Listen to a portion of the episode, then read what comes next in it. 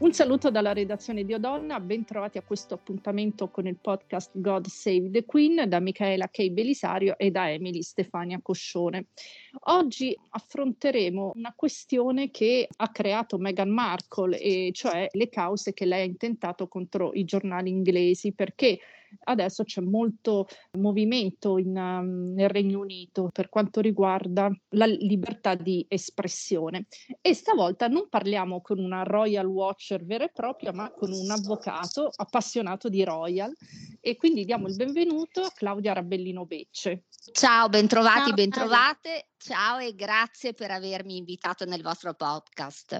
Oh, grazie a te per essere con noi. Allora, senti Emily, prima di eh, sentire le, le, spiegazioni di Claudia, direi che dobbiamo fare un po' un riassunto del, del ciclone Meghan Markle. Cosa ha combinato nella sua, nella sua causa contro i, i tabloid inglesi? Eh, sì, Michela, cerco di essere breve perché è piuttosto lunga come storia. Eh, la, la, causa eh, è iniziata nell'ottobre del 2019, no?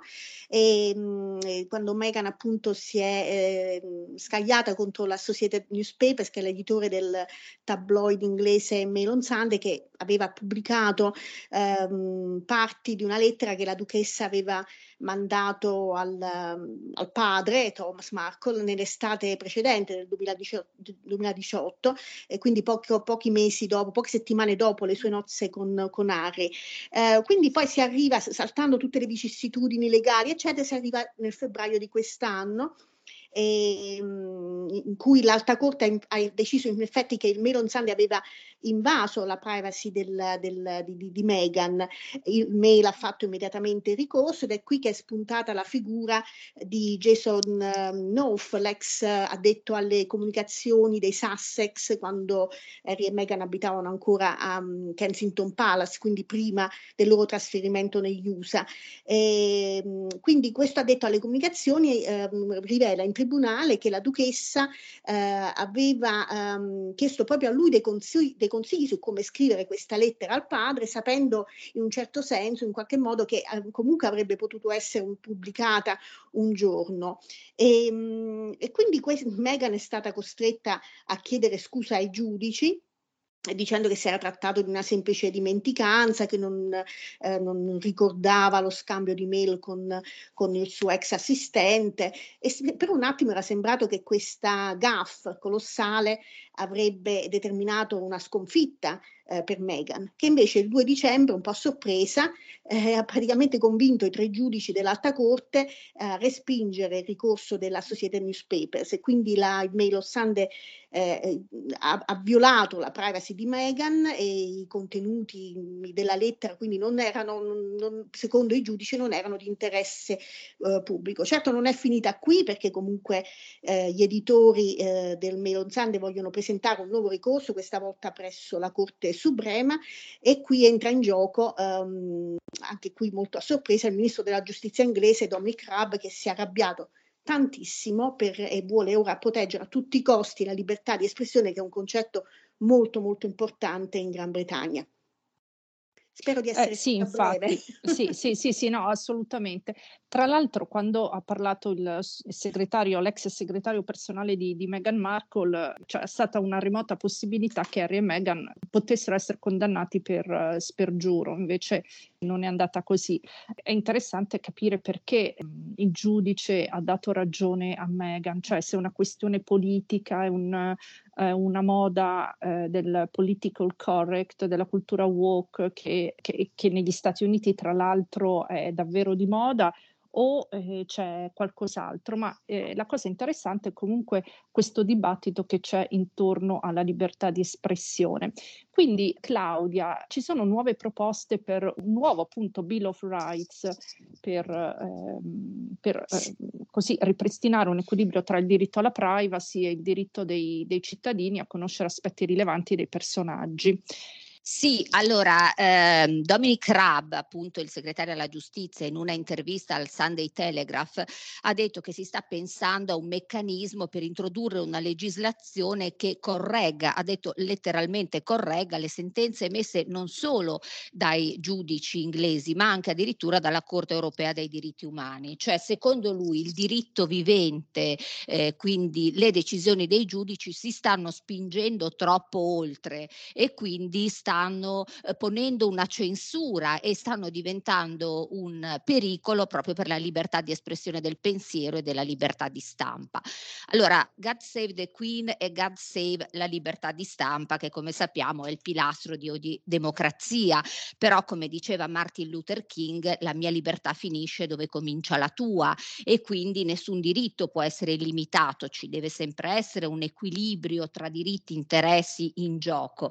Nel caso specifico specifico sicuramente c'è il diritto di informare della stampa, il diritto di essere informati dei cittadini, del pubblico, ma anche un diritto alla riservatezza della persona di cui si parla, in questo caso la duchessa. Ricordiamo che un, il diritto a una sfera privata appartiene a ogni individuo proprio come diritto fondamentale e eh, certo è più ampio per i privati cittadini, quelli che non vivono in una dimensione pubblica, ma eh, anche se ridotto deve esistere anche per chi vive in una dimensione pubblica ed è stato poi un po' alla fine eh, questa la decisione dei giudici. I limiti al diritto di stampa in questo caso in UK sono stati ritrovati dai giudici in una legge che, attenzione, non è una legge specifica sulla privacy, ma è lo Human Rights Act, che è una legge del Parlamento entrata in vigore nel 2000 e che, come dice il titolo, parla di diritti umani perché recepisce la Convenzione europea dei diritti umani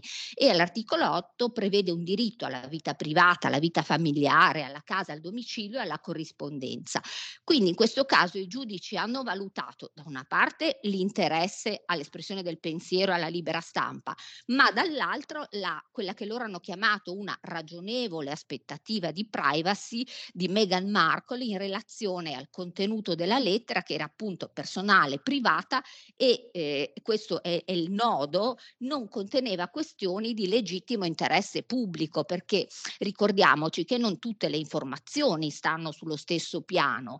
Allora facciamo un esempio esempio attuale, le informazioni che adesso riguardano la pandemia sono fondamentali per i cittadini perché eh, eh, li aiutano anche a prendere decisioni importanti per la loro vita. Le informazioni di gossip non sono così importanti, no? quindi effettivamente potrebbe non esserci un legittimo interesse pubblico. E anche la stampa inglese non è che si sia schierata tutta dalla parte eh, dei giudici di Dominic Raab, eh, lo ha fatto eh, per esempio Mike Dodd, che è un avvocato giornalista, un legal advisor della eh, Press Association, ma non lo ha fatto per esempio eh, Paul Lasmar, che è un giornalista investigativo e che ha messo eh, dei dubbi veramente sull'esistenza di un interesse pubblico alla pubblicazione sulle questioni di Meghan Markle. Quindi insomma vediamo che la questione è un po' più complicata del semplice gossip, no? Volevo mm, fare un appunto su questo perché comunque eh, sì, si tratta di gossip, però nel caso di questa lettera è anche molto indicativa del carattere di Meghan Markle e Meghan Markle è sposata al principe Harry, all'epoca faceva ancora parte della, della eh, Casa Reale. Casa Reale, certo. Ci sono ovviamente c'è il problema dei finanziamenti pubblici, eccetera. E quindi è un gossip un po' particolare, eh, non si tratta del, degli attori di Hollywood questo eh. è vero, lei ha una dimensione pubblica, l'ho detto prima, particolare, quindi è vero che la sua sfera deve essere ridotta, ma non azzerata, perché insomma ricordiamo no, quello che è successo a Lady Diana, che veramente veniva braccata ovunque. E, mh, mhmm, non c'è proprio il diritto no, al, al, soddisfacimento della pruderia di conoscere qualsiasi aspetto. Peraltro, ecco, anche la riproduzione della lettera, a parte che non è stato usato solo l'argomento della privacy, ma anche quello del diritto d'autore, no? sono stati due gli argomenti che hanno usato i giudici. E eh, i giudici giudici hanno detto, ah, anche rispondendo al padre della Markle che dice ma io mi sono, ho pubblicato, da, ho reso pubblico questa lettera perché erano state pubblicate delle inesattezze eh, su People, se non erro. No? E allora i giudici hanno risposto sì, ma doveva essere pubblicato solo lo stralcio necessario a correggere il misunderstanding o comunque l'informazione non corretta. Cioè io sono d'accordo con quello che dici tu, ma i giudici in questo caso hanno detto forse è, è, è stata esagerata questa pubblicazione, si poteva dare la notizia, si poteva dare un senso alla personalità di Meghan Markle anche con riferimento alla sua sfera pubblica senza proprio insomma entrare in maniera così pesante eh, nella sua sfera privata e personale e familiare.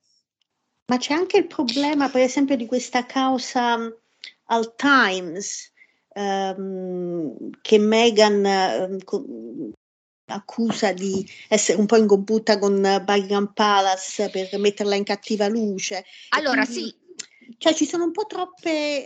Um, troppi aspetti, dici. Troppi tu. aspetti, troppi articoli che non le vanno bene. Beh, vanno sì, bene. anche perché fino ad oggi, fino ad oggi la regina per prima ha sempre seguito una linea molto molto chiara. Never complain, never explain. Never explain, sì.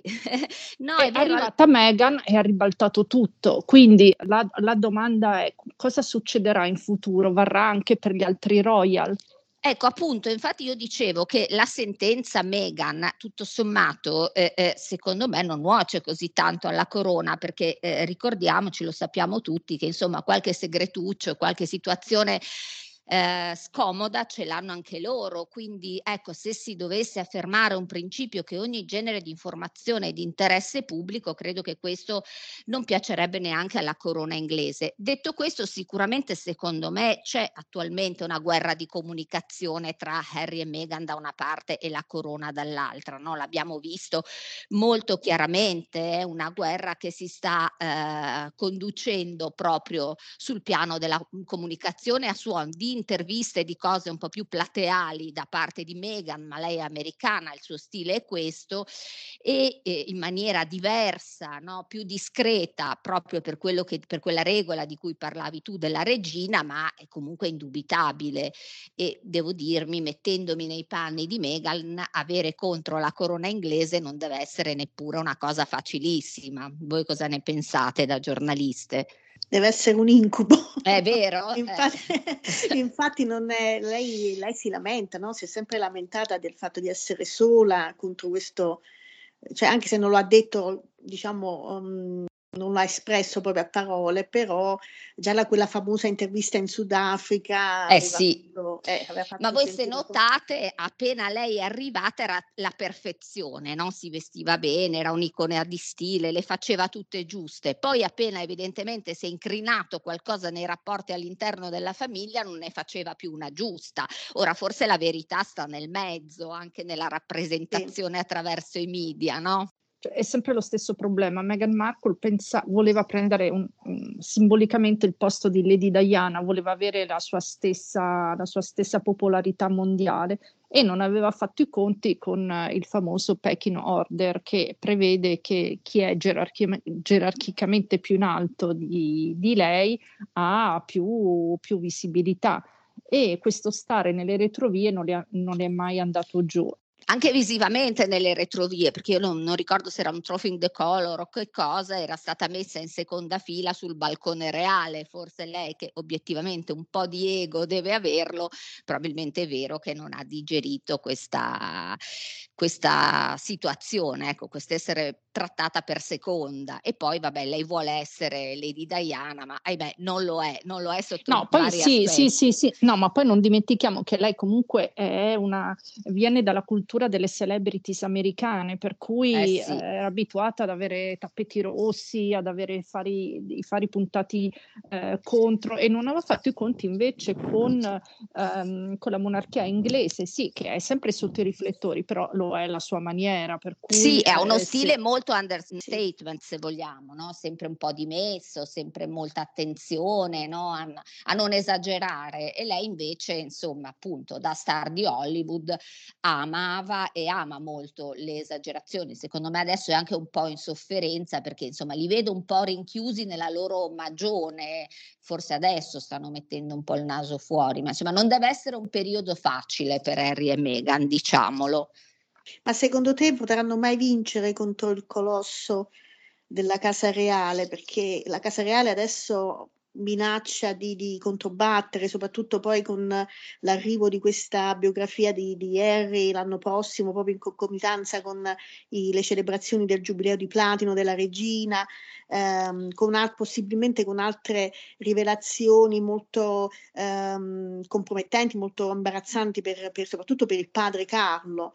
Eh, secondo voi mh, Meghan secondo... riuscirà a, a, emergere vittoriosa poi alla fine, cioè avrà vinto una battaglia, ma la vera guerra No, allora secondo me questa è, è come tutte le guerre no, rischiano di finire in un bagno di sangue per tutti e per tutte, quindi secondo me anche qui dovrà vincere la, la, la, la democrazia no? e quindi la, diplomazia e quindi secondo me dovranno in qualche modo trovare un accordo che permetta una convivenza civile, no? magari appunto gli uni negli USA e gli altri in UK, ma, ma non può andare avanti una cosa del genere a, a, a botte veramente di guerra di comunicazione, io pubblico il libro, io pubblico il segreto, io eh, do una notizia alla stampa, la vedo una cosa che va veramente a detto detrimento dell'immagine di tutti perché, e, di tutte, perché né l'immagine di Harry e Meghan ne sta giovando, ma devo dire neanche quella della corona inglese. Quindi io vedo una mediazione come unica soluzione, mediazione che già è difficile nelle guerre, nelle questioni familiari, lo dico da avvocata, non è difficile, è difficilissima, però secondo me alla fine deve, deve vincere la razionalità. Questa secondo me è l'unica soluzione possibile possibile. Sarà dura, sono due teste molto, molto difficili da conciliare.